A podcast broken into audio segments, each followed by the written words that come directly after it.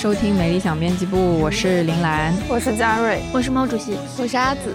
今天我们来录的这一场呢，是咱的三周年纪念节目。其实也没什么好纪念的，只是刚好到了十一月，没理想的三周年，三岁了，跟这个健康宝同同同同岁，咱也已经会说话了，就大概是这么个概念。然后今天我们大概会来。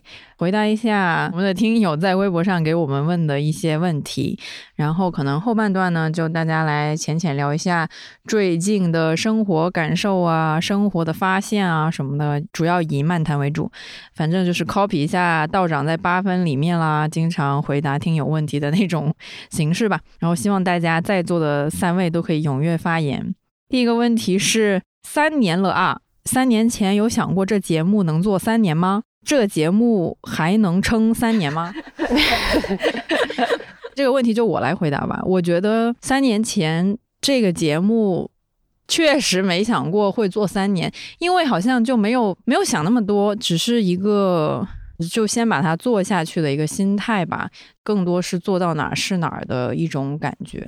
我们不主要靠做播客来吃饭，所以它刚开始成立的原因啊，我们好像在一周年还是二周年的时候也讲过，就是想要呃回收一下一些写成文章写不了，然后但是你直接不聊呢又有点可惜的一些选题，所以就以这个契机开始做了起来。又因为看理想有一点这个音频的基因在，所以呃比较容易上手，呃所以。没理想的大家有那么一点点理想了吗？我觉得哈，我们好像一直都是那种，其实还是有一点理想，只是装作没理想的状态了。难道各位听众们没有听出来吗？理想就一直是有，要不然我们也不会前段时间那么的丧啊。如果我们没真的没有理想的话，那就没心没肺，快乐加倍了。这个问题我觉得很好玩，嗯，就是我经常会在评论或者是留言里面看到。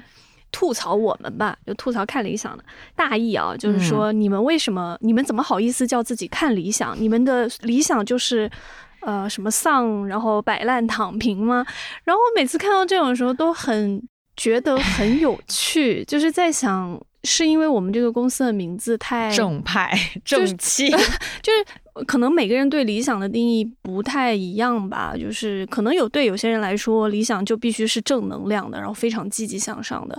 但可能至少对编辑部来讲吧，不不代表整个公司。我觉得对编编辑部 来讲，理想它更像是一种状态，但我很难 很明确的去下一个定义。就比如说，对我自己来讲的话，可能我个人的比较理想的一个状态是一种相对来说我为我自己负责，然后比较自由的一个状态。但是确实近期吧，尤其是近三年，整个一个状态就让我确实一直都处于一个情绪很荡的一个状态。所以你说这是看不到理想了吗？我倒觉得不是，我反倒是觉得，因为我们心中还有理想，还对未来。抱有一丝希望，所以你才会更容易对现实发生的种种一切表示失望吧？就是一句很俗套，但是我觉得确实讲的很很有道理的话吧。就是你之所以会失望，是因为你还有希望吗？嗯，是这样的。我觉得这个问题其实是一系列问题了。这个问题里面还有一个特别好笑的是，这节目还能撑三年。我觉得这个“撑”这个字用的特别的好。我觉得这个节目。应该还可以撑一段时间吧，除非有什么特别大的不可抗力突然砸到头上，要不然这节目也就缓缓的一直做下去吧。所以总的来说，我们真的没有太大的宏愿，就就是没有特别大的宏愿吧。呃，问倒我了，感觉这个问题有点像面试或者是年终述职的时候，会 领导浅浅的问一下你的什么规划或者什么样的，大概是这样子。我我就想说，我现在连存钱、连存定期都不敢存三年了，你让我去想一个人生三年的规划，我确实是觉得，可能就我自己来讲，我不是一个很爱做规划的人，所以我从来都是。到眼前了，就继续往下做吧。就至少没有人勒令，或者说我们公司还没有倒闭的情况下，即便倒闭了，没理想也是可以做下去的。先把话筒拿走。我那天非常认真的思考过这个问题，就是在想，如果看理想没，我们能不能带着没理想跑路？后来一想，好像也也没什么可以，毕竟成本比较低，应该不会像那种什么。偶像爱豆组合单飞，或者是怎样离开公司，然后公司对对对，公司要扣住他们的音乐版 权。而且之前啊，应该是乔麦老师在微博不是讲过一句话，说什么现在三天之后过咋样都不知道。他大意也是说他不会做很多很长的规划，他只会做可能三天之内的规划。所以我也是觉得，这个做不做下去什么的，就没有什么特别大的阻碍的话，就做呗。然后如果哪天就是有什么事儿发生了，然后需要我们去做的话，可能就不做了呗。我觉得他要去上战场，一上来这个基调好诡异。三周年庆一上来先说做不下去就不做了，但是。哎呀，我也不知道该怎么说，因为就是有很多比我们重要的东西都做不下去，然后好像关注那个会比较重要，就有点这样的感觉。当然，谢谢大家关心了，就没什么特别的事儿，应该还是会做下去的。下一个问题，听了三年还是没分清铃兰和嘉瑞的声音，不如来嘉瑞可以？你觉得有没有什么方法可以分清咱俩的声音呢？嗯。可能还是听内容吧，而且我这我这一年也没怎么上节目，就是大家听的都是铃兰的声音，不需要带上我了。就可能就是在大家开头的时候根本没有听谁那个大家下次就是认真看一下，发现哎，这一年已经没有什么嘉瑞了。有人在评论里面说，可能呃听语速，对对对。但我们语速有明显的区别吗？不太有，其实。但因为刚好嘉瑞又没有太多的东北口音，然后 也没有太多的广东话，是吗？对对，虽然他们还是能听出来我这个南方口音的，所以可能无所谓了，分不清就分不清，对，没什么，就是这有什么呢？对对对，可能我们也还没有重要到呃需要严格的区分你说的话和我说的话。哪一天我们其其中一个人。彻底的成名了，然后把另一个人毒哑，对，做一个彻底的区分。那个时候，好好好。下一个问题就来问一下小紫吧，因为有一个朋友叫人间无事人问说，此时此刻正好在查的问题冒号省钱小妙招，你来分享一下省钱小妙招，因为您在遥远的从前做过一篇推送。我至今觉得非常好用的就是美团和饿了么一定要掺着用，不要绑定一个外卖软件。这个至今仍然好用，会省不少钱。我这段时间在用饿了么，然后昨天返回美团看，他又发了我三块钱买会员的 优惠。就是平台之间记得换来换去，打车软件也是，就是都不要高德跟滴滴换来换去。因为小紫她不喝咖啡，然后我之前 买瑞幸的时候，我就会让小紫给我点。所以就是如果你喝咖啡的话，可以关注一下你身边，结交一些不喝咖啡的朋友，然后你点的时候可以让对方给你点。嗯。啊，还有一个是我今年的新感悟。虽然大家都说现在不能消费，要攒钱什么的，可是我觉得一些非消耗型的必需品就是要趁早买，因为现在通货膨胀也很厉害，物价上涨也很严重。比如说一件毛衣，去年它可能就是三四百，但它今年可也许要卖到五六百。那如果你去年买了，你今年可以继续穿，不就是省了两三百块吗？是这样的。五下一个问题是，怎样才能去看理想工作？感叹号感叹号感叹号，好羡慕工作氛围！感叹号，这个要不然猫爷要分享一下。分享一下吗？领导说，我们现在海康关了。对，我们现在真的没有海康。近期会不会开放就不知道了，看看明年吧。但确实是没有没有这个岗位需求啊。嗯，我怎么来看理想？可以考虑一下音频部门应该在招人。哎，可以考虑关注一下看理想电台，因为每次有人离职，他们都会讲一声。应该也没有广而告之人家要离职吧？但但是他确实会经常的就播报一下。什么实习生的招聘啊什么的，还有一些正职的也会播报一下。感觉其实有蛮多人听了美理想，好像都有说过会挺羡慕咱的这个工作氛围的。你觉得这是准确的吗？不要对任何工作抱有幻想。我也没有觉得我们的 有多么理想吧。呃，当然这是我个人浅见啊，不代表公司，不代表 老板们的意见。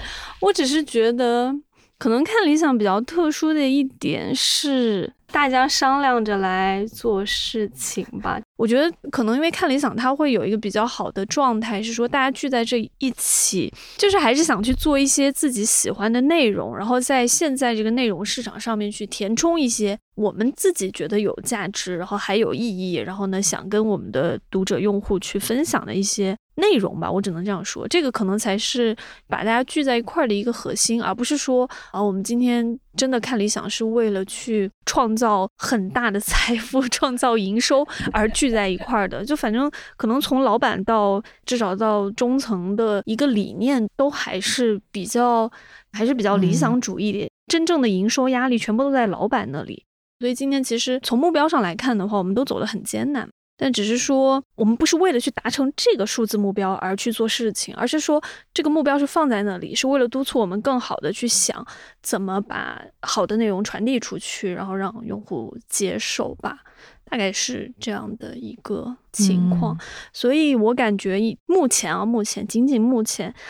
这个氛围还没有完全被外力或者是被一个什么特殊的情况所打破，比如说投资人要撤资啦，我们这个公司要完啦，那好可怕，流水线死掉啦，这种情况，三周年畅想 畅想将来会如何完蛋 的各种可能性，这都不是畅想，这就是很现实的情况。然后就是还在一个很就是很微妙的一个平衡上面了，所以目前这个泡泡还没有完全的被打破。所以好像听起来大家的工作氛围还可以吧，但是我是觉得，无论你去哪里，都不要对那里的工作抱有一个过度理想化状态。就着这个话题再往前说，刚才那个话题就是怎么样能来到干理想工作。其实啊，说实话，我们其实在招人的时候，管理层吧都会有一个共识，就是不要招那种盲目对，不要热爱，不要太过于。笃信说这里一定是一个乌托邦的那种，用一个词就是那种很粉丝心态的人来吧。其实我们会比较在意说，呃，一方面是你的能力，然后呢，你的经验是不是真的契合这个岗位，然后你对看理想大概有一个什么样的一个了解。然后为什么想要来到这里？然后你觉得你自己跟这边契合的地方在哪里？而不是说哇，我一腔热情就是想来看理想奉献的那种。我们其实 我们其实是会更谨慎一点。就工作就是这样的一个场域吧，就是你在外面看你都觉得哇好像很好，但其实进来你还是要面对的很繁琐的部分吧，这是没有办法，任何地方都没有办法回避的。嗯，我也觉得是。感觉好像在任何的求职场合上展现过于粉丝的心态都不是特别好，所以如果有任何万一有任何将要面试看理想的人听到了。这期播客的话，可能能给的唯一一点 tips 就是，假如说你很爱某一个主讲人，就不要说你很爱他，就还是呃比较这个踏踏实实的聊一下什么自己的经历什么的会比较好。我自己觉得，对于想要来看理想工作的朋友们，想说的话是，好像任何的工作。它必定有可能百分之五十，甚至是百分之九十的部分是很枯燥的。就如果幸运一点的话，它枯燥的部分可能会少一点。但我觉得，因为你在公司打工嘛，它终究是在维系一个系统在运行，所以你肯定是需要做一些螺丝钉那样的活儿。就你肯定是有那样的时刻。所以，就算不是来看你想工作，可能也不要对任何工作抱有太大的这个滤镜就好了。但是，我觉得有一点是。看理想好的地方是，就算是离职员工，应该也会比较认可的。就是在看理想是一个巨大的同温层，就你在这边，你在这边，一般来说，大部分人都有，都是可以在看理想这边交到一些这个叫啥，三观比较相符的朋友啊。然后有好多的同事们，他们应该在私底下都是有有联系的。这个我觉得是应该是大部分同事都认可的一点吧。嗯。下一个问题，说一下各自的初印象。怎么说？我们我们这是什么交友节目？呃，初印象，初印象就是有人问我们刚认识的时候是怎么样啊？大概是这样。那我们这样转一圈，这样再再转一圈，哎，行，我先说，我刚我刚认识猫爷时，我们还没有搬到这个办公室，我们还在跟理想国在一个小楼里，然后他在我隔壁办公室，然后猫爷那个时候就是大家都不敢惹他，因为新媒体有两个原因，一个是新媒体每天中午推文，然后呢，在此之前，你如果跟新媒体人说话，你就要做好一个被白眼的心理准备，因为那时候他们只有三个人，就超忙。是哪三个？就是陈皮、乔木和猫爷他们三个。虽然我们就在隔壁，但是我们一点都不熟，我几乎没有跟他私下讲过话。然后熟起来是我换了部门去他手下做商务的时候才开始熟。然后那个时候我忘了搜什么东西，然后就翻到了我和他以前的聊天记录，哇，就是稍微带一点点虚伪的客气。就是我现在看到那个那个时候猛然看到，觉得哇，我们还有这种阶段？虚伪的 客气，会怎么说话呢？就是彼此不熟，不知道对方的底在哪儿，然后他也不知道我能干啥，我也不知道他能罩着我什么不。知道你能干啥，你也不能，你也不知道他能。对 对，然后我们两个就处于一个比较那个虚伪的状态。相互试探。对对对，那个时候还会在朋友圈里留言，你知道吗？留言什么？我忘了，反正就可能发个商稿之类，大家就是在 朋友圈里面互动一下。现在就是根本就是你谁呀、不要来评论我，别给我看。我那时候在市场部，然后市场部不知道为啥就年底说我们要做一个 H 五还是干嘛，然后本前广告公司的人完全不了解这个公司是什么样子的时候，就只能准备一堆案例，说哎，我也不知道你们要干啥，但是呢有这些案例你们可以参考一下。然后猫爷说。这些真的太俗套了，我说嗯，有眼光，就是你自己也觉得那些案例很俗套，就是那个什么亚马那逊，你为什么要拿来没有什么，就是市面上都是这样。？OK OK，Anyways，就是嗯嗯，猫爷很严肃的，嗯，然后就到他来说那个，快点快点续上。别紧张，坐端正。初印象是第一次，就是比较笼统的，刚开始接触的时候的印象，也不不用就是局限在 literally 第一面的印象。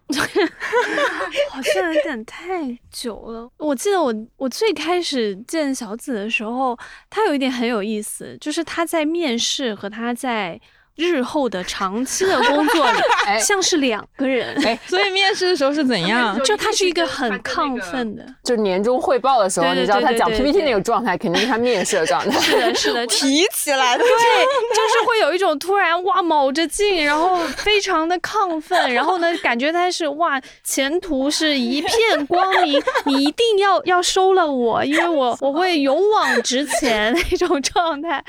然后后来我目前想起来，最早的感受上会觉得小紫是一个。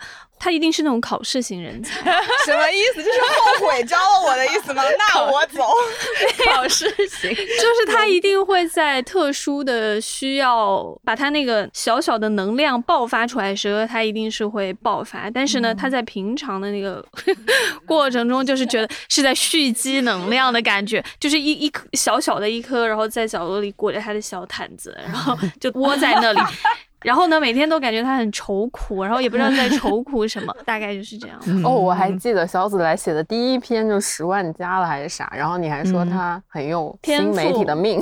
对 对对对嗯对对，确实是他就是老是在那种需要爆发能量的时候会特别爆发你。高考也考好了呀，就是考试型的人怎样但是他在前就是那个结果出之前，或者是在他要交付那个结果的之前，他都会是一个非常 痛苦，然后纠结，然后你也不知道怎么帮他，就就他会自己像那种就是漫画里面会那种黑气在那冒，然后你也不敢靠近他，然后就是觉得说，哎呀。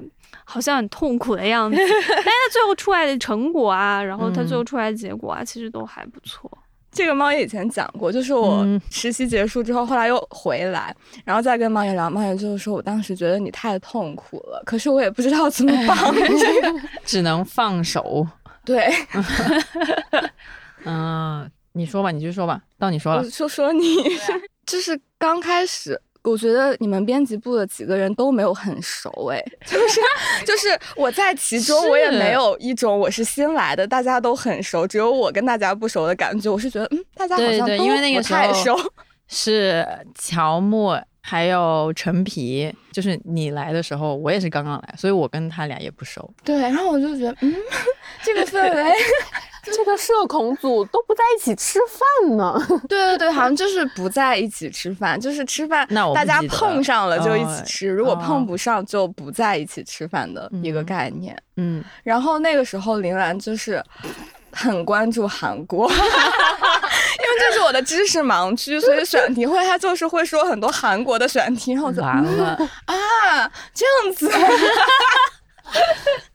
笑死！完了，我现在已经没有任何韩国选题了。然后林兰也是一个相对比较低能量的状态，就是她那个时候感觉是很文静的人，还是长头发，然后文文静静的。确实，确实，我还是带着她这个印象，就是又离开实习走了之前，我还觉得林兰是这样子的人，直到耶、我又回来看到她开启吐槽模式之后，才知道哦，他是这样子的人，就长发封印了你的吐槽能力。也没有，我觉得我主要是比较慢热吧，可能就是在各方各面都比较慢，嗯，所以要待很久才会呃原形毕露，可以这么说吗？就是要待一段时间才会原形毕露。OK，然后到我说，到我说嘉瑞，唉，我想一下，呃，我刚来看理想的时候，嘉瑞坐在我的左斜角，然后他好像是好像是第一个加我微信的人，然后我当时就觉得他 他可能是这个组里面的。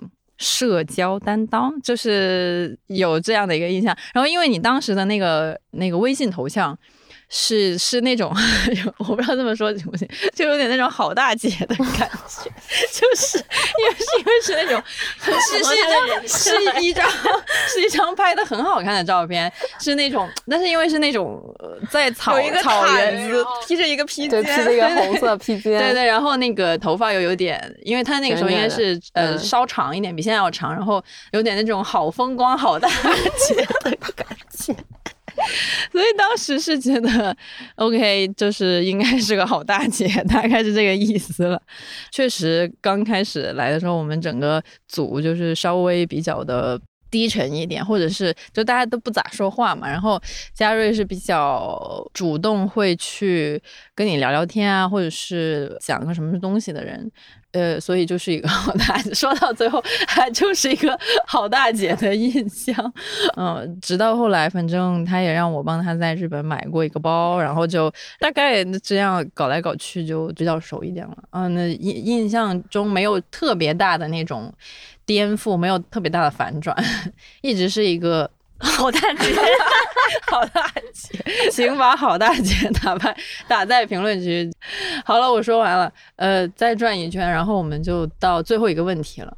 嗯，蓝妹最开始来，我就记得是一个，我当时面试嘛，我当时面试的时候，印象中就是集中面了面了一批。哎呦，那这样说起来，我还蛮有眼光的。就当时是觉得 蓝妹的的经历和她的经验比较少，因为你那时候刚刚毕业，对不对？然后就实习了一阵，然后就来投全职嘛。那时候就是觉得她经验太少了，然后感觉对国内整体的那个文化的关注的话题知道韩国话，没有，真的是没有那么关没什么注，文化。所以当时是有一点担心。完蛋！我当时报的选题也是韩国那个 什么什么金智英，然后当时蓝妹很可爱，就是是一个很乖的学生的形象，就是她还是长头发，还是头发特别长，那时候应该是快及腰了吧。然后一个那个可爱的那个小卷刘海，头发还是烫的那种羊毛羊毛的状态，嗯然后又很。就能感觉到他特别紧张，整个人就是红着脸，然后在那憋着，然后做的很僵直。直，然后但是但是就反正挺认真的，然后感觉上也很努力的在回答问题。因为我当时纠结，应该是觉得他确实只知道韩 国。真的就是储备上好像就稍微欠缺一点点，但后来又觉得说，哎呀，他才刚刚毕业，然后就是觉得他很认，那就还蛮认真的，然后嗯也很努力的想要去争取这个职位吧，大概就是这样。我当时都不知道那个八分是什么。但我还是知道两万到了，可能当时就在掩盖这些很大的、很大的漏洞，因为不知道咱的那个招牌节目是什么。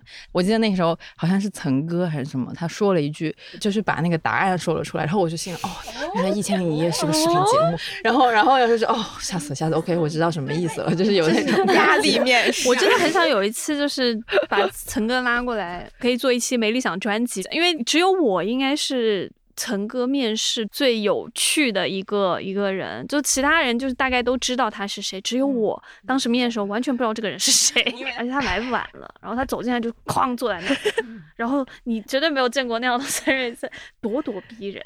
哦哦，对他当时就是一种。就绵里藏针，对对对，就是绵里藏。因为你想，我当时是道长面的，反正就是一群人坐在那。后来他是最晚来的，然后后来陈总走进来，然后哐就坐下来，也没介绍他自己是谁，也没说他是谁，没人介绍他是谁。哇哦，大老板塞哦！然后我当时就，然后但是他提问又很。反正我印象中，当时觉得还蛮咄咄的。就比如说，他会问一些，他说：“你一个厦门人，你来北京干什么？” 好凶啊！我说：“因为我大学在北京读，然后我家属现在也在北京，而且我说我在北京已经工作了一段时间。”反正问了很多，反正蛮咄咄逼人的问题。然后当时最开始的时候，我还心里一直在想：“这这是谁呀？您哪位呀？”所以我就说，我后来好像跟他一起面别人的时候，我经常都会问他一个问题，我说：“ 你为什么再也没有回到面？”我时候那种咄咄逼人状态，就很像一个他后来都很像一个知心大叔，然后呢是那种劝退型的，就是你确定要 这里吗？就是嗯，你再好好想一想，然后就会问很多奇怪的那种很软的，就是让他让他最后让那个面试者会反问自身啊，对，为什么我要来到这里 那种？行，我说完，然后变成你。那那我说我说小紫吧。小紫，小紫，小紫，小紫，从以前从我第一面见到他到现在，他的发型都没有换过。哦，真的，差不多就都是短发。对他一直都是短发，然后烫了的头发。然后小紫刚来的时候，我内心可能也有就是稍微颤抖了一下，因为我当时觉得说我刚来没有多久，然后突然您几乎就是前后脚进来，然后我说这是谁？他是要来那个取代我的吗？然后，然后他也不说话，然后我也不说话，然后就是一定是你有敌意，然后我感受到了你的敌意。我应该也不是敌意了，我就是呃，可能内心紧张了一下下，差不多是那样子。然后其实好像也没有特别多，因为那个时候见你的时候也是冬天，然后你冬天的时候也是一个，也就是那个呃对，然后你就因为你冬天会戴帽子嘛。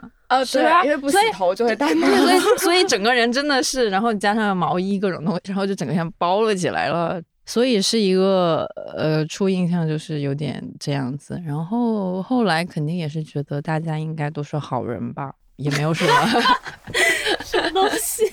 哦，对，后来有一点觉得你还挺博学的，因为我确实对国内很多东西都不太知道，然后有时候听你讲，就选题会也是听你讲一些。什么什么书或者是一些有的没的的东西，然后觉得哦哦，他知道谁是这个人是谁谁谁，他还知道那个作者是谁谁谁，然后那些我全都不知道，然后我就说果然是来取缔我的，是然后我就想完了，可果然要被取缔了，果然这么快就来取缔我，大概就是 这样子了。后来就是跟现在差不多，怪不得你那个时候非常在意我，你是实习还是正职？你好像问过我好几次这个问题，好几次吗？两次及以上，至少两次。那可能真的是出于那个原因。我现在回想起来，啊，太好笑了。对，后来就觉得，嗯，他是个好人，没什么别的。年轻人就是这样的呀，就确定了彼此是好人之后，就可以好好相处。对，确定了彼此都是好人之后，就就那个啥。好，那我来说猫爷，因为猫爷实在是长得太像大学生了。因为我当时面试是线上面的，所以我来就直接入职。他不记得你来了。对，然后 HR 跟他打招呼说：“哎，今天有人入职哦。”他就，然后猫爷就一脸懵啊。有人入职，然后我当时就站在那边尴尬。实习的时候吗？对，实习的时候。然后就，然后再再一看，他觉得哇，看起来也太年轻了吧？到底多大？然后后来聊聊一些工作的情况，就是每个人入职不是都会谈一下什么工作的方向啊，或者是看你想要做什么内容之类的。我以前是在一个。情感号实习过，就那边会比较流量导向，他就会说我们做什么可以吸引更多的人，可以稳定住这个用户群，什么什么之类的。然后我跟猫爷一聊，猫爷在说啊，我们想做一个像杂志一样的东西，就是这个也有，那个也有。我想说，嗯。这样好像不是很利于涨粉，然后我内心就是 好是这样子的吗？那你怎么说？这里真的是一个理想主义的地方。你应该说这就不利于不利于涨粉啊。那可能今天小紫就不会坐在这里了，太好笑了。因为当时我我印象中就是很早的时候，其实我对涨粉这个事情，just 我个人啊，就我们的留存用户拉新还是很重要的。因为我知道某情感号的操作方式，业界有名的。不是说我有多多特立独行，但确实我可能因为大家都在那样做，然后做的方式又是很功利的，我个人 取向上面会比较反感那样的行为，因为它很像就跟现在的那种吸引你沉迷的那种方式会有一点像嘛，它那个底层逻辑可能差不多，所以当时我们那个时候道长其实很希望我们能把看理想。整个做的很像一本杂志吧，然后这是我们当时一个共识，对。但是对于数字目标，真的好像我不知道这是不是我们 文科社科 人的一个短板，真的是一个短板，就是完全对数字、对数字目标的那个在意程度会比较低。所以我就一下子觉得，哇，这里真是一个特别的地方啊，真的很理想主义，跟名字一样。然后就其实是挺开心的吧，当当时是觉得哦，这里在做一个这样子的事情，我觉得很好。嗯，好了，还有最后一个问题，我觉得很好笑，一定要问一下大家。有一个叫虎年三胎生虎宝这位朋友问大家，真的不是拉拉吗？我看到这个问题的时候，觉得太好笑了。我觉得是一种很高的赞扬。怎么说呢？哎，你你用这个性别研究的那个比较标准的话是要怎么说？就是大家应该都是一个可以是的状态吧？嗯，只是暂时有伴侣的人的伴侣还是男性而已。哇，这个发言很 很很很很性别研究。对，反正翻译一下就是，大家 暂时来说都是直女吧。然后，然后我们公司好像这是可以说的吗？拉拉还是有一些的，所以也侧面证明了我们这个女生多，然后女生都挺好的，对，大概是这样子。对，我想知道拉拉们的一个特质是什么呢？比如说，感觉好像比较难从声音里面辨别出来哈，那就还挺有趣的这个问题。是因为我们都。吐槽男性 吐槽的比较狠，然后就觉得怎么能在如此之对 厌男吗？这好吧，好吧，呃，反正就我会把这个问题视为一个 compliment，不错，拉拉很好。那就进入下一趴，浅聊一下我们的生活感悟吧。下一趴开始。有请嘉瑞选手说一下他最近的生活感悟。我最近就是比较开心的事情，就是买了个自行小车车，然后一周争取两次骑车上班，感受到了一些自由。你介绍一下，你骑车上班要多久？一个小时。我一般是九点半下楼，然后十点二十五能打上卡。不要骗人了。我经常需要处理你的补卡。哎呀，一个月只有四次机会嘛，有的时候就很气，就是哇靠，那个十十点三十一分我没打上卡，我要气死了。那你要骑一个小时，我真没想，我以为四十分钟就到了，要骑这么久，三环。嗯，我是十四公里，那你要骑两趟哎，就上班下班。所以我昨天骑回来之后，我就其实有点累，然后我就直接在沙发上 睡着了。嗯，那。你骑车之后有什么改变吗？哦哦，我昨天骑车的时候还在想，今天蓝妹会问这个问题，我要怎么回答？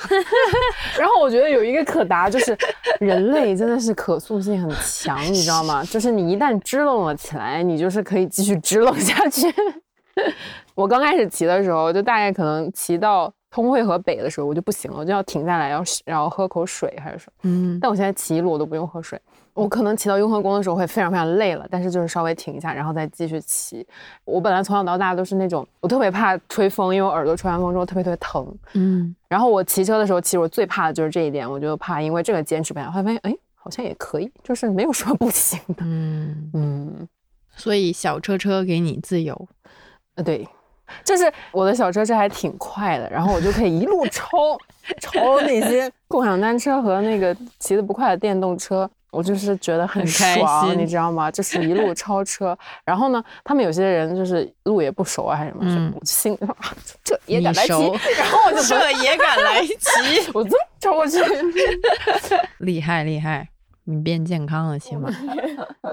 因为我昨天那个呃晚上听到两个同事，就是夏夏和我们的法务的同事在聊天，因为夏夏他就说他之前在做一些正念啊什么的，在试图想要提升自己的状态，然后我就嗯觉得好像我是没有办法做正念的，就是我静不下来，但是骑车的时候。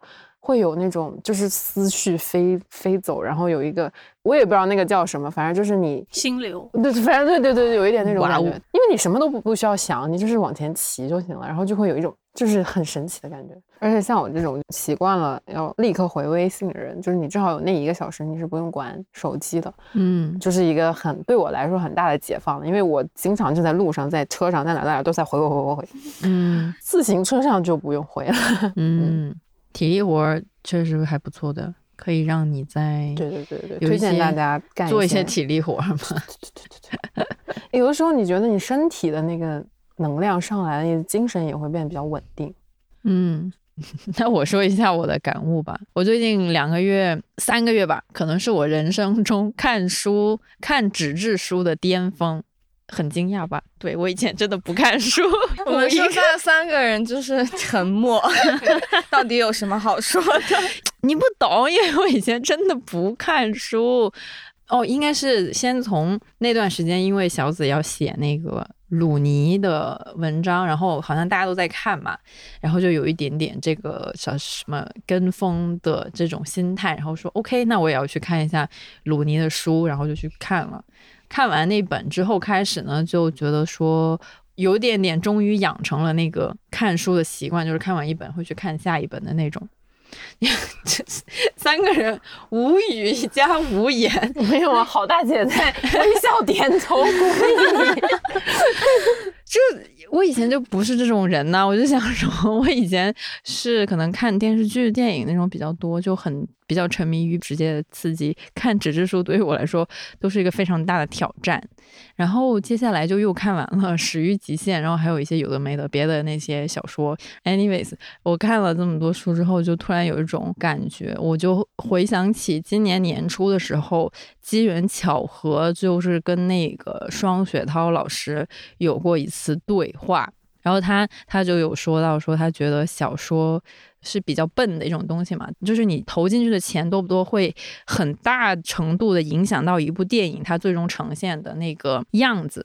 But 对于小说家写小说的人来说，你给他多少钱，其实影响没有那么大，因为小说就是一个呃，你脑子里有什么东西，然后你要么你就打字打出来，要么你就用笔写出来，就它不会那么的影响你的创作。所以他想 表达就是说，可能正是因为写小说很笨，所以呢，这种艺术形式它会有自己比较坚固的一些地方。然后我好像有一点点能理解他说的这话。反正对我来说，有很多小说我都没有看过，所以我发现小说还挺好看的。就在这些所谓的双引号比较笨的一个媒介里面，它其实有比我想象中更多的可能性。就就大概是有这个，嗯，我今年也是看了很多小说，看了好多网络小说。我今年看了很多千禧年左右，就是零几年的那种探险类的小说。觉得哇，那种书里面当时呈现出来的整个的社会氛围很不一样，嗯好有活力的感觉。我的感受可能是因为最近大家都没有什么表达欲，然后我就给了自己很多思考的时间，在想痛苦这件事。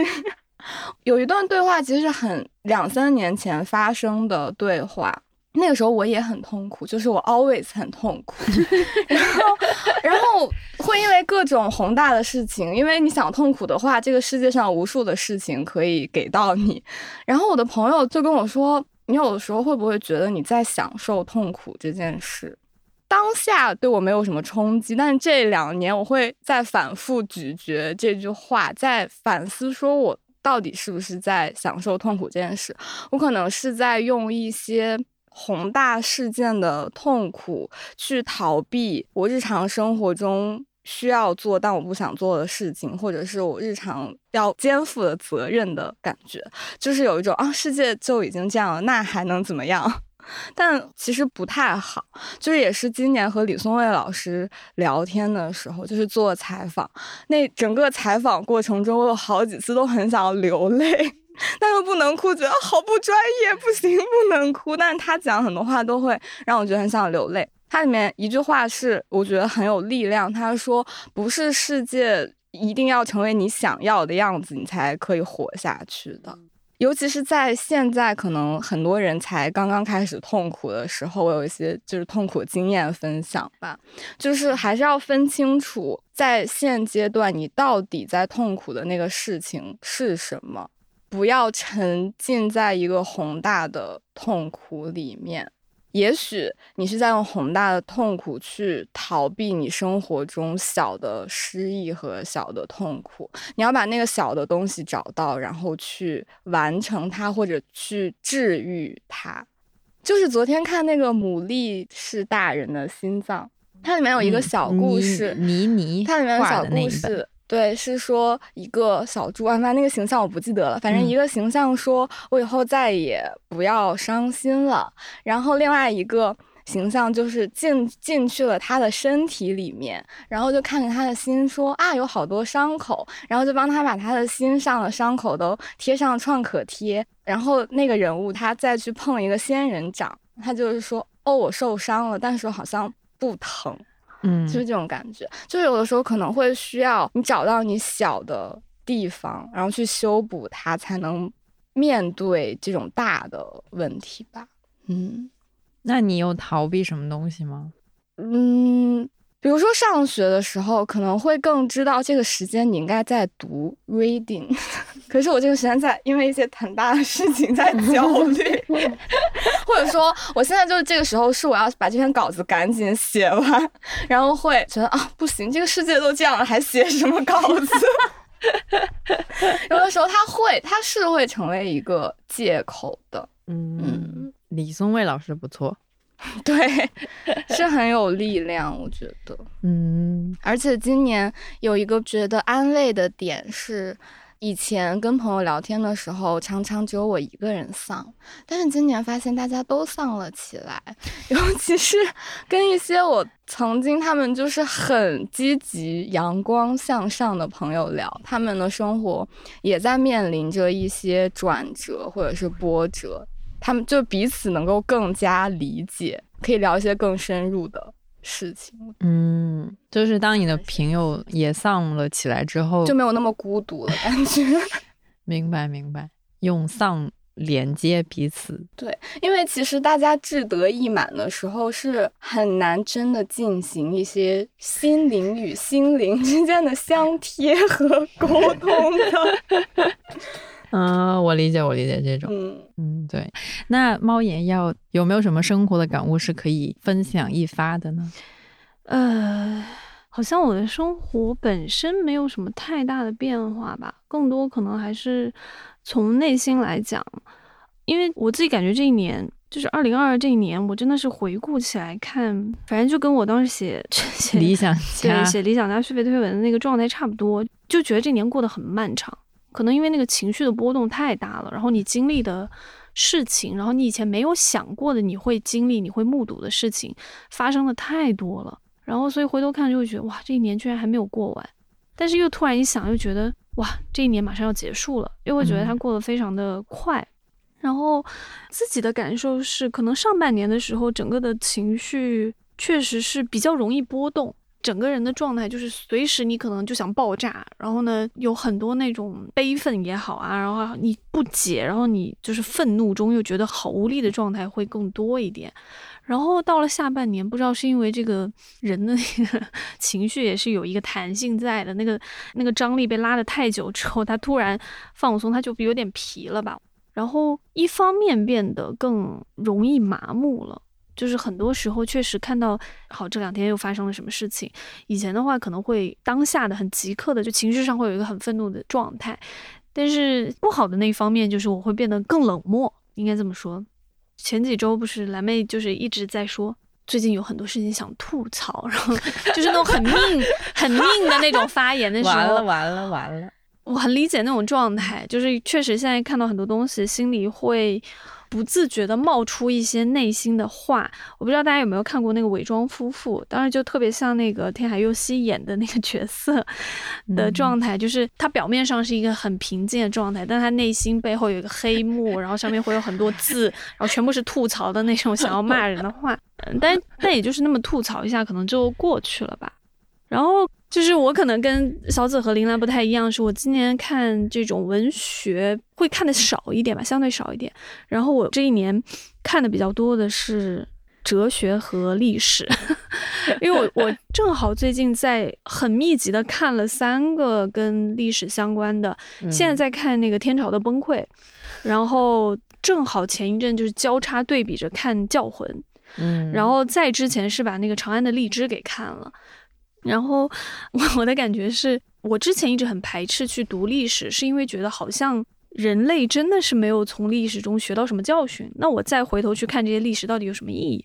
然后最近有点释怀，是因为去看的时候，我很享受那个过程中看到一些原来那个境况和当下这个境况是有可。比对之处吧，然后当那个历史学家去解释说为什么会发生这样的情况，然后当时那整个社会状况是什么样的，然后当时人的反应是什么样，然后为什么他们会做出一些非常反常理、非理性的行为，为什么当时大家会如此之恐惧，然后那个时刻是什么样？读到这些的时候，我会有那种脑内放烟花，啪啪啪，哦，原来是这样，然后那个那个时刻就还就还蛮快乐的。其实我上半年是很喜欢往未来看，我不是说过我很喜欢看科幻嘛？但是下半年反而喜欢回头稍微看一看，通过读历史也好，读哲学也好，去理解一些当下我没有办法去很自洽的接受的一些现实吧。然后哲学的话，就最近确实因为要写稿子，所以呢就密集的看了一下加缪的一些东西吧。我非常非常喜欢他的一个理念，一个观点。就是对于希望的摒弃吧，那个是我之前没有意识到的，因为我们过去的时候其实很喜欢给大家制造一些小小的希望。就是我们老是我们老是爱说一句话，说看理想是在黑暗中要透微光。我们甚至想做一个这样的周边，虽然 历几经波折吧，就是很想做一个灯，然后那个灯是一个黑色的灯，但是有裂缝，然后呢透出微光。我们也不知道那个东西有什么意义，可能而且还不便宜。然后，但是它确实是我们一直以来很想传递给大家的一个观念、一种理念吧。面对着我们的读者，为面对我们用户的时候，也很喜欢那么说嘛，就说：“哎呀，即便现实再黑暗、再灰暗，你要相信未来一定会有微小的希望，你要相信光明就在前方，我们只要熬过去这一段就可以了。”然后到了可能今年中夏的时候，其实当时最初的那种心态是想要破罐子破摔，这一切都不重要，就是陷入到那种妈的多重宇宙里面那种虚无的状态，这有什么意义？我为什么要跟你说这些？你就不要对未来抱有希望啊！我们大家就一起进那个黑洞就好了呀。嗯，有一种这样的状态。但是读了那个加缪的那个西西弗之后，确实是有一点不一样的感受，是在于说他希望我们去摒弃希望的那个意义和价值和那个目的吧。我觉得跟我们想的那种，就说哎呀，我们一起去，我们一起虚无吧，世界一起毁灭吧，这种完全不一样的状态。他之所以说你不要对未来抱有希望，是因为很多人会把那个虚妄，就是希望和虚妄混为一谈。他会把当下的很多不想要接受、不想要面对的事情，把它转化成为一种对未来的期待。他认为未来一定会变好，他有一种对未来的一种很虚幻的美好结果的幻想，未来一定是一个好结果，它会自动降临到我们的身上。很多人可能会这样去看待希望，就像。我很理解那种状态，是因为有一阵时间，我我就觉得自己像是一个卧薪尝胆的状态，就是狗在那里，然后呢，我就等时间，就是熬，没关系，我现在做的事情都不重要，我当下怎么做，我破罐子破摔也好都不重要，反正等到一个时间点，等到一个时机，一切一定会翻天覆地的变化，然后光明又会自动降临在我们身上。但是这其实，在加缪的那个视角看来，他就觉得这其实是一种，反倒是一种逃避。而且他觉得这反倒是一种会让绝望降临的一种可能，因为你相信未来那个结果会很自然的降临在你身上，所以你现在就什么都不希望去做。但实际上，你现在如果不行动，然后你现在什么都不去做的话，那个好的结果，那个你期望的美好未来是不会自动来到你身上的。所以他更多强调的是当下的行动吧。然后我觉得跟子刚才说的那个有点像，你说的是修补一些小小的创口嘛？我觉得可能我更多的是专注在我目前想要做的事情上面，然后不去过多的想我们在等一个时刻。为什么会有这个感受？其实我特别想说的是那个，就是很多人在之前都觉得之后哇一定会光明就来了，然后呢事情都会变好。结果你看，就那个时刻过去之后，你发现一切都没有改变，甚至变得更加的诡异了。就所以。我确实觉得，就是放弃掉一些不必要的虚妄，其实可能对你目前的这个状态来讲会更自如一点吧。嗯，这是 最近一个心态上转变，就是比较向内的转变吧。向内去看，我应该怎么来与现在的一些荒谬的现实相处，怎么去理解它，然后它，我我现在应该做些什么。我也不知道，我现在很怕给人家制造任何，我我现在就很不喜欢给人家制造一些期待或者是希望。就按理来讲，我就说了嘛，按理来讲，我这个是吧，作为一个领导，好像是应该给大家画画饼什么的。但是我我现在确实，领导现在已经坐在这里说 公司没了怎么办？我要补一个结尾。就是我最近的一个生活很大的一个生活改变，就是我最近爱上波米了。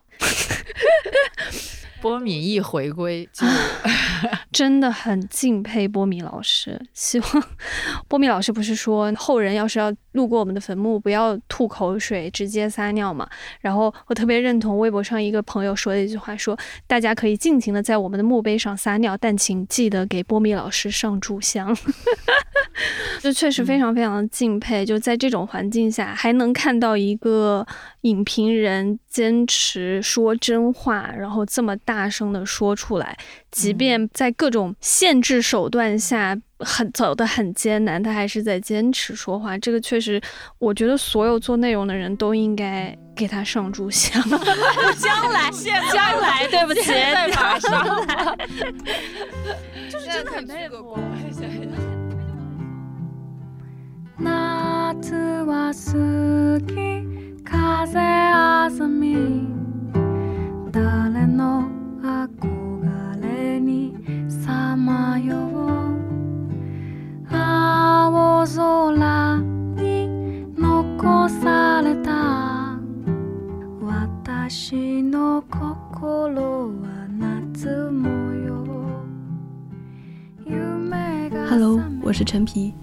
很开心在美理想三周年的时候又能出来冒泡一下。现在是芬兰赫尔辛基时间晚上的十一点半，所以理论上我还在过感恩节。对，今天是十一月二十四日感恩节，所以在这一天给美理想录音留言，我感觉很奇妙。嗯，一转眼美理想已经三周年了，一转眼。我已经离开看理想三年了，很怀念三年前在看理想编辑部的日子，当然也很感恩。嗯，看理想对我来说是应该算是我大学毕业之后在教育的一段，在成长在教育的一段很重要的时期。没理想对我来说是我在遥远的地方依然能够找到编辑部的快乐的。一个小角落，嗯，最开始录没理想的时候，我记得当时大家讨论了很多，但是也并没有完全的想清楚说要这个节目要怎么做，做什么风格，以后会是什么路线之类的。但是猫爷说，嗯，就这样开始吧，就先做起来吧，边走边做，慢慢完善。当然，这不是猫爷的原话哈，不过是我现在最深刻的印象吧，如果我没有记错的话。所以刚开始坐下来录没理想的时候，我的想法就是，嗯，这么草率的就开始了吗？不过呢，嗯，每一次录没理想，我真的都觉得很开心。可能现在铃兰、猫爷他们大家的感受都不太一样了吧？就录播课也成为一个固定的工作任务，然后也开始筹选题什么的。但是至少刚开始录的时候，至少对于我这个只参与开头建设的人来说，是很放松的，能够在写稿的间隙，大家一起坐下来聊聊天、放声笑，我很享受那个聊的过程。所以有时候难免会小破音，大家要见谅。那么我离开看理想都做了些什么呢？嗯，我去了成都做了自由职业者，基本上就是写写通稿、打打成都的美食广告，或者兼职想一些节目的策划，算是比较懒散和放松的三年吧。但是我常常也跟朋友开玩笑说，每隔两年我好像就忍不住想要逃离。所以在成都第二年的时候，我就开始想，也许是时候开始实现我多年前的留学继续学习的梦想了。所以就开始申请、准备资料等等。在第三年，也就是今年的夏天，来了芬兰。但是芬兰的硕士学业，哇，比我想象的紧张很多。来之前，我以为一周上个三四天课，其他时间就出去玩、出去瞎转悠。结果到了这里之后，实际上我每天都在，不是上课就是做作业，不是做作业就是阅读学习资料。嗯，基本上从早饭开始我就在学习，比我上班还要忙。不过目前为止，我还是很享受的，因为所有课上讨论的话题我都觉得很新鲜、很有意思。我觉得这也是因为我之前在看理想的日子吧，因为写了看了很多社会文化类的话题，所以现在学到的东西都多多少少能够联系上，但是又完全是新的角度、新的见解，所以我也就嗯学得很兴奋。回到说，现在芬兰冬天到了，早上八点四十分左右太阳就升起来，晚上三点半左右太阳就落山。雪景很不错，但是在雪地里走路很难。听说每个冬天，每个人至少要滑倒一两次吧。我正在紧张地等待着我的第一次滑倒。芬兰的咖啡也很不错。之前有一个芬兰学生跟我说，芬兰可能是仅次于意大利最爱喝咖啡的国家。我就觉得，嗯，我很适合来芬兰。我比较抗冻，又爱喝咖啡。不过，我要小小的打破一下国内对芬兰人的刻板印象，不是所有的芬兰人都社恐，芬兰人没有那么那么那么的社恐，至少我遇见的芬兰人都还，芬兰同学都还挺热情的，而且我我觉得我比他们更社恐。另外就是我觉得赫尔辛基是我目前感受到的 international interculture 这方面这个氛围最好的地方。不只是我一个人这样觉得，就我也有听到其他一些国际生有有这样的感觉。好的，最后我分享一下我最近比较开心的一件事情，可能就是我学会了打毛线。来芬兰之前，我万万没有想到我会开始打毛线，但是打毛线在芬兰真的好流行哦。就我看到有同学一边上课一边一边打毛线，甚至我们专业的老师还有一个编织群。而我呢，有幸师从一位法国同学，上周刚刚完成了一个不知道是啥，单纯练手的红色方块的毛线作品，就钩完最后一针的那一个那一个瞬间，成就感就瞬间涌上来，我已经很久没有这种感觉了。好，那就分享到这里。不知道以后什么时候还会再和没理想的各位再相见。嗯，也许是我回国，在北京转机的时候。但是不管怎么样，大家都专注眼前，保持期待吧。最后的最后，祝没理想三周年生日快乐！拜拜。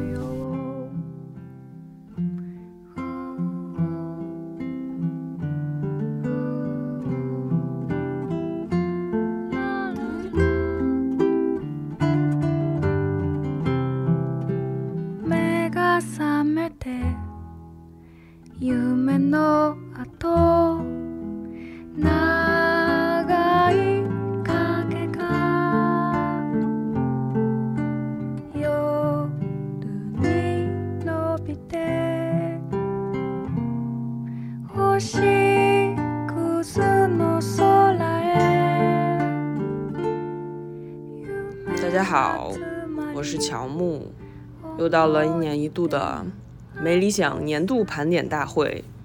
光阴荏苒，岁月如梭，今年的我已经成为了没理想华盛顿分部的主任。华盛顿这个地方呢，我从我今年一月搬到这儿到现在也差不多快一年了。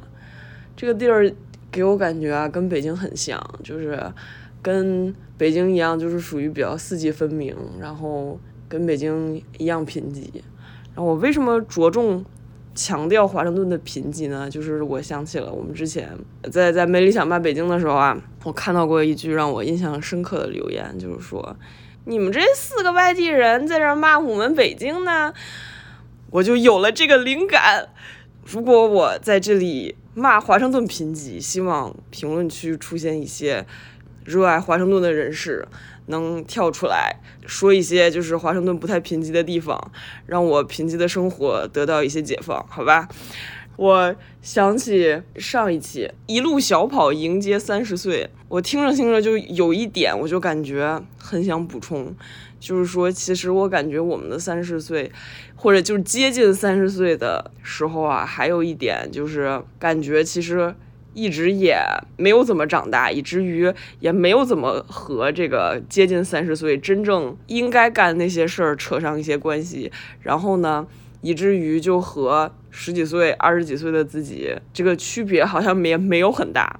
举一个例子，就是我开始搞 K-pop 了。小学躲过了，中学躲过了，大学躲过了，工作哎，然后没想到到了现在搞起了 K-pop，然后我发现好多 这个跟我一样以前的同学们和同事们，大家现在也都在搞 K-pop，永远年轻，非常不错。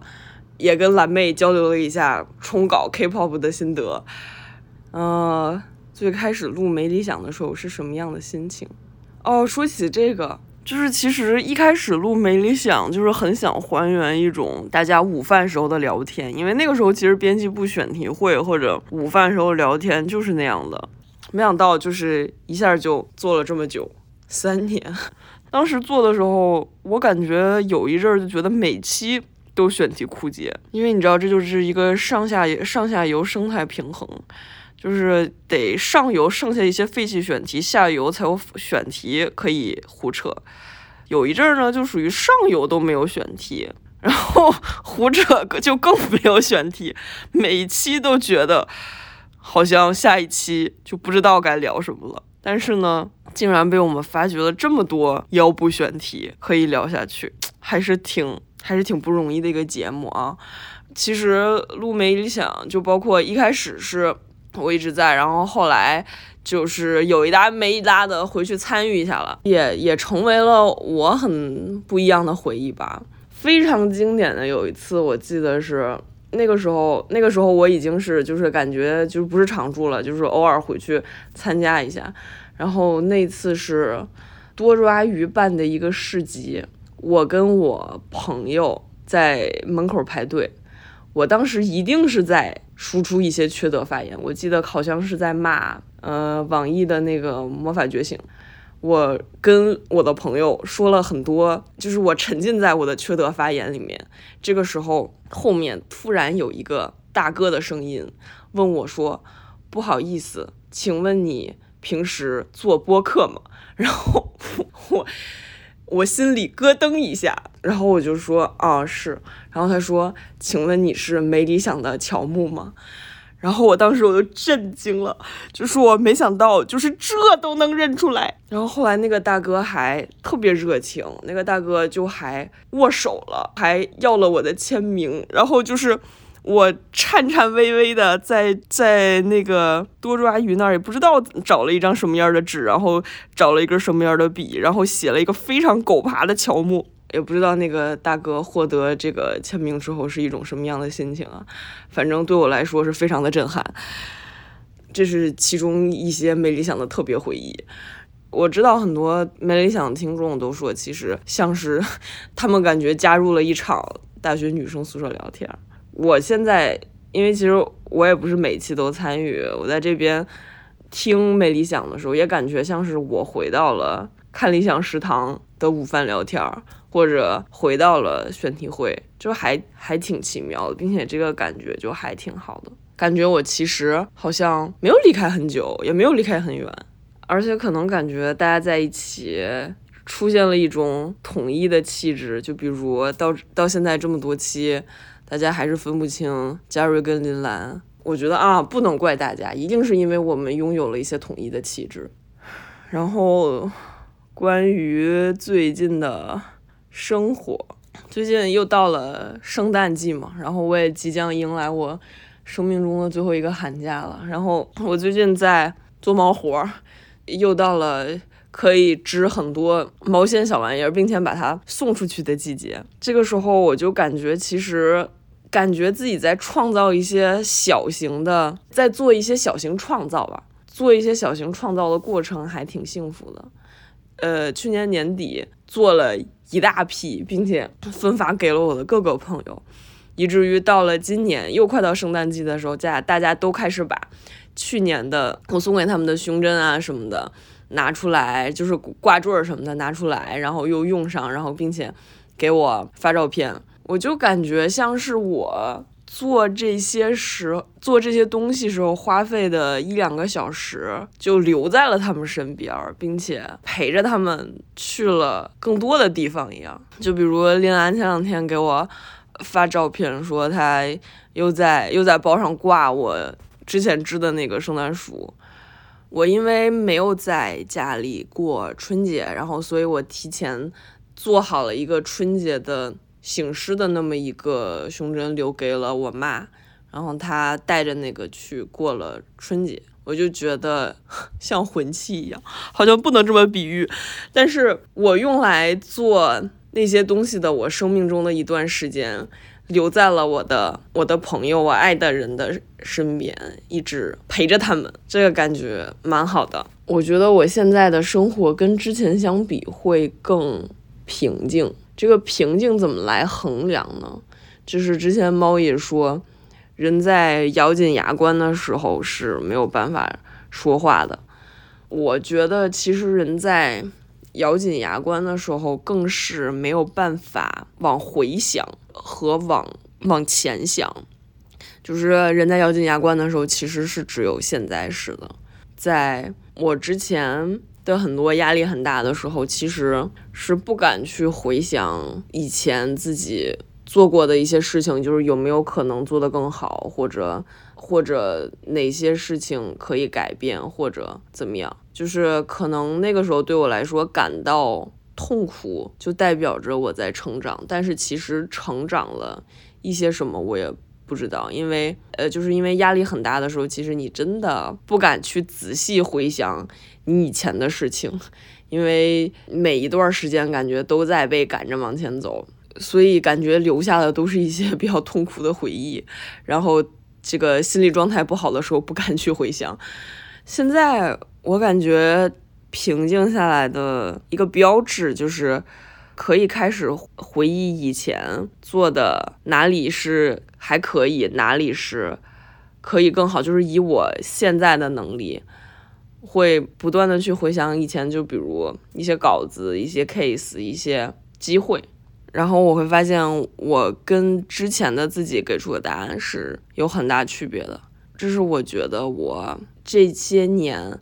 变化最大的地方，它可能真的不在于你非常外显的那种成熟了，因为我感觉好像一直没有很成熟。一些生活感悟啊，生活感悟分享给大家。最后一个问题是我们什么时候可能相见？怎么说呢？我感觉我现在已经是一个熟练的华盛顿地区地陪了。但是呢，希望有这个机会，有有这个机会为大家提供地陪服务吧，为没理想的各位提供地陪服务，或者一些有缘认识的 没理想听众提供地陪服务。好，就这些，祝大家遥远的新年愉快，越过越好，一年更比一年好啊！